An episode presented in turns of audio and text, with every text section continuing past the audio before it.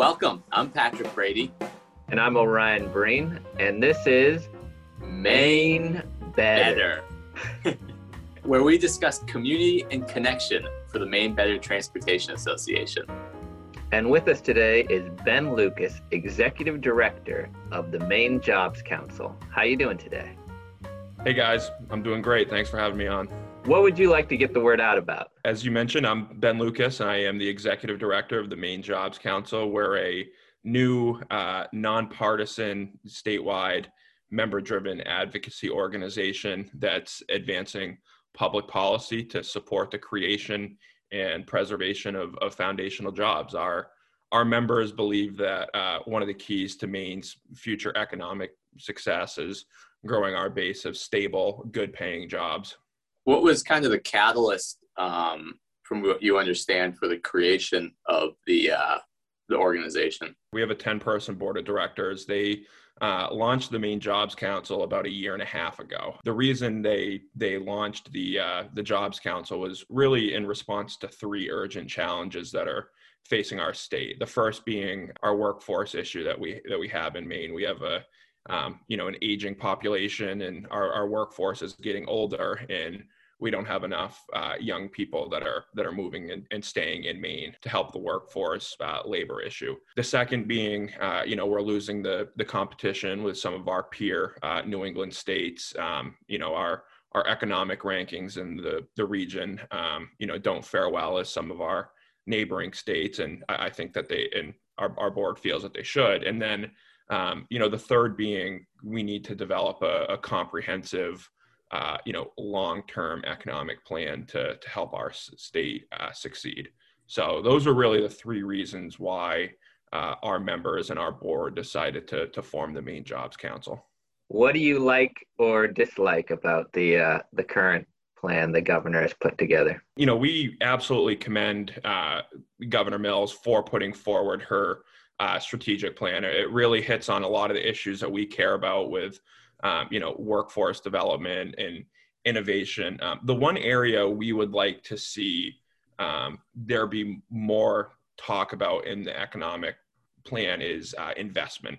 Um, you know, we need companies and we need businesses to invest in Maine, and that's one of the ways that our uh, state's economy will be able to really expand and, and grow is investment. And, you know, right now, uh, you know, you can go through various economic rankings. Um, in, in our research, we find that we rank 40th in America for, for capital investments. Um, and, you know, I think there's some, some reasons behind that. We have, you know, some high costs for energy and, uh, you know, government and, and uh, you know, transportation and taxes. And um, one of the ways we feel we can spur some investment in Maine is is helping to lower those operating costs. So um, you know investors will will choose to um, you know put their money here and and potentially move their their industries here.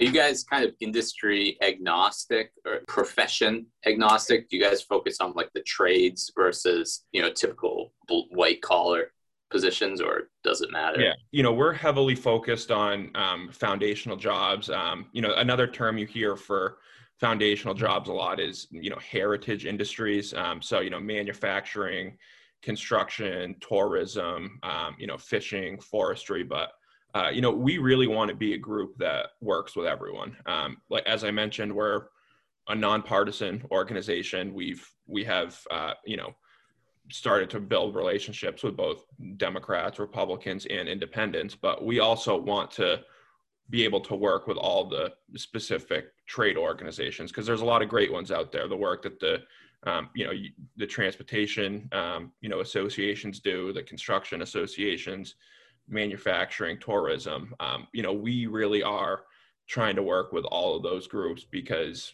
we feel uh, the way to help solve our issues in in the state of Maine is being able to bring everyone together and and work together as one because we all have we all have the same common goal. We want Maine to be as gr- great a state as possible, and it's already a incredible state. But um, you know, we really want to take it to the next level. Do you guys have a geographic focus? Like, are you focused on the northern half of the state more so than the southern, or statewide? statewide. We have, Yep. um, you know, we have members up in Aroostook County. We have members in York County. We have, uh, you know, members that are based in Oxford and Washington and, and Knox. So we really are focused in in every corner of the state. Brian Parke, he's uh, president and CEO of the Maine Motor Transport Association. He's on your board. How do you see your work important to the transportation industry specifically? Having better roads and bridges in is always the key to um, you know having a state that's connected and help the state economically. Um, you know we have as i'm sure you guys are aware we do have high transportation costs and we want to work to to lower those transportation costs. So um, you know i think where we can work with the transportation industry is, is um, you know helping more you know money for roads and bridges and you know that leads to good paying jobs. Um, you know, those, those are big projects that can take several years. So, um, you know, it, it helps the, the transportation of the state be better and it also provides jobs. And then there's also the, you know, airports that, you know, could be as a, uh, you know, tourism attraction to help, uh, you know, connect Maine more with the rest of the country and the world. Um, you know, so those are really a, a few of the, areas where you know we feel we we can partner with the you know the transportation um, industry because I mean it, it's critical and those are big projects and roads and bridges are are key to everything. How'd you get started in this type of work? So I started off my career uh, working for Senator Collins, and um, I was fortunate enough to start as an intern uh, in her her one of her federal offices, and um, I did some time on her federal staff, and then in 2018, I worked on um, Marty Grohman's independent congressional campaign in the first district. And then in 2020, I worked for Senator Collins's reelection campaign. And a big part of my job was traveling the state. I did a lot of the field and political work and um, you know, toured the state with the senator and, and with Marty back in 2018. And, um, you know, that's what led me to learn about the state's economy, some of the issues that we have, and um, be able to make some of the relationships with these various industries, um, specifically in the you know business community, um, and that's where my my passion comes from for for this type of work. Have you been on Marty's uh, podcast? Shout out to uh, Grow Maine podcast. I actually I I got to reach out to him and get on his podcast. I I sat in the background a couple times while he was uh, while he was recording it. Um, but he hasn't uh, he hasn't asked me on yet. We got the great scoop podcast. first. yeah. So when your travel travels around the state on on the campaigns, what was the worst road you came across? You stumped me with that one. Uh, it's so hard to pick, right? There's just so yeah, exactly. yeah, it, it, um, change, it changes by the season, I suppose. Yeah, exactly. Um, one of the things that was always, you know, it would be like Friday at, you know, 5 p.m. and I'm trying to, you know, head north or whatever, and you're stuck on 295 and the traffic. That always was, you know, throwing your your weekend activities in a little bit of a tussle. Most people, when we ask that question, speak to the physical condition of the road, it not. Yeah. And I think you're the first one to raise the congestion um, issue, but 295 yeah, on Fridays is horrible yeah. Well, I, Congestion costs people a ton of money, and you know, properly investing the roads can help relieve some of that, and the transportation infrastructure in general, obviously. I'm trying to think. I think it's Route. It's up in the county, and I think it's Route 161, which connects like Fort Kent to Caribou, or you know, through some of those roads, and that one is a is a rough one. And I actually think there's a bill introduced to this legislative session to provide funding to revamp that road. So, how can people get involved with the Maine Jobs Council if they're so inclined?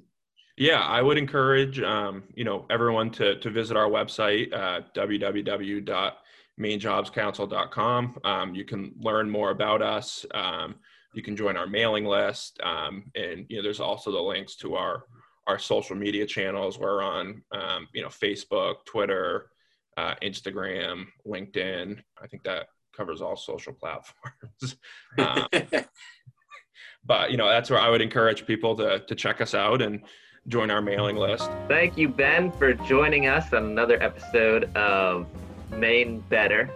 Uh, with us today was Ben Lucas, Executive Director of the Maine Jobs Council. I'm Orion Breen, and my co host is Patrick Brady, and you're listening to Maine Better. Thanks for joining.